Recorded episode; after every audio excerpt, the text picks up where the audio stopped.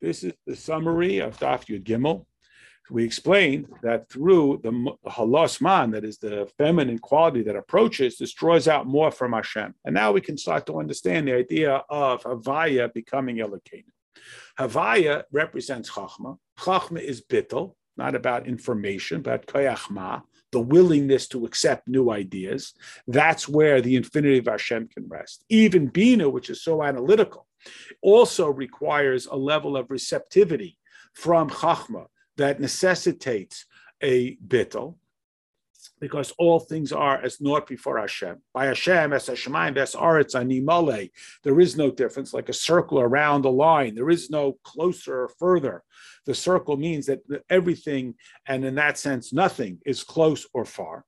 And therefore, when a person engages in Torah, he draws down this essential, most personal quality of godliness. I, Torah deals with material things. Well, of course, that's the objective to illustrate that it is all one.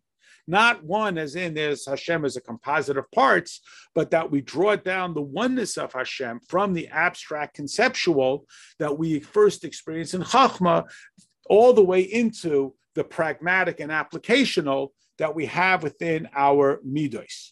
And this is further indicated in the Baruch Shem that we draw it down into Biyah.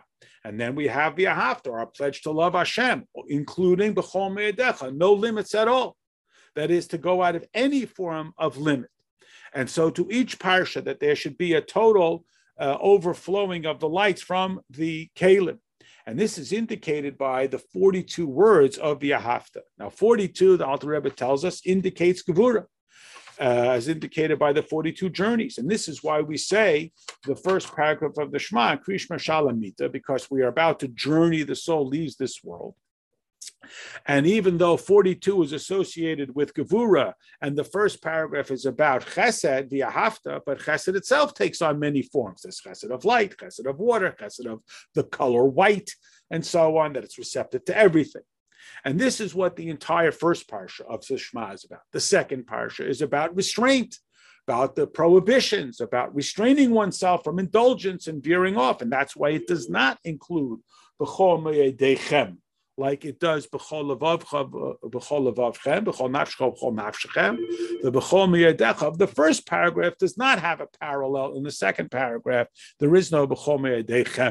And then we explain that it is drawing it into the qualities of uh, gevura. So it's uh, it's 72 words. 72 represents gevura, and it's the chesed light manifest in the gevura. And this is why, for example, in the davening, when we mention rain, even though rain pr- pr- produces a chesed, the things can grow and live, but it manifests itself in a gevura, individual droplets. And that's why the bracha in Shemoneh Esrei that uh, requests uh, rain begins with Atah Gibor, speaks about the idea of gevura. And this, the Alter Rebbe manifests down here in this physical world in that second paragraph of Shema, where we talk about the flourishing via the uh, embedment, embedding, embedding of the uh, chesed through Gevura, because if it's not through Gevura, it overwhelms us like a flood would overwhelm us if not for the rain being in those droplets. This ends the maamar on the entire parsha.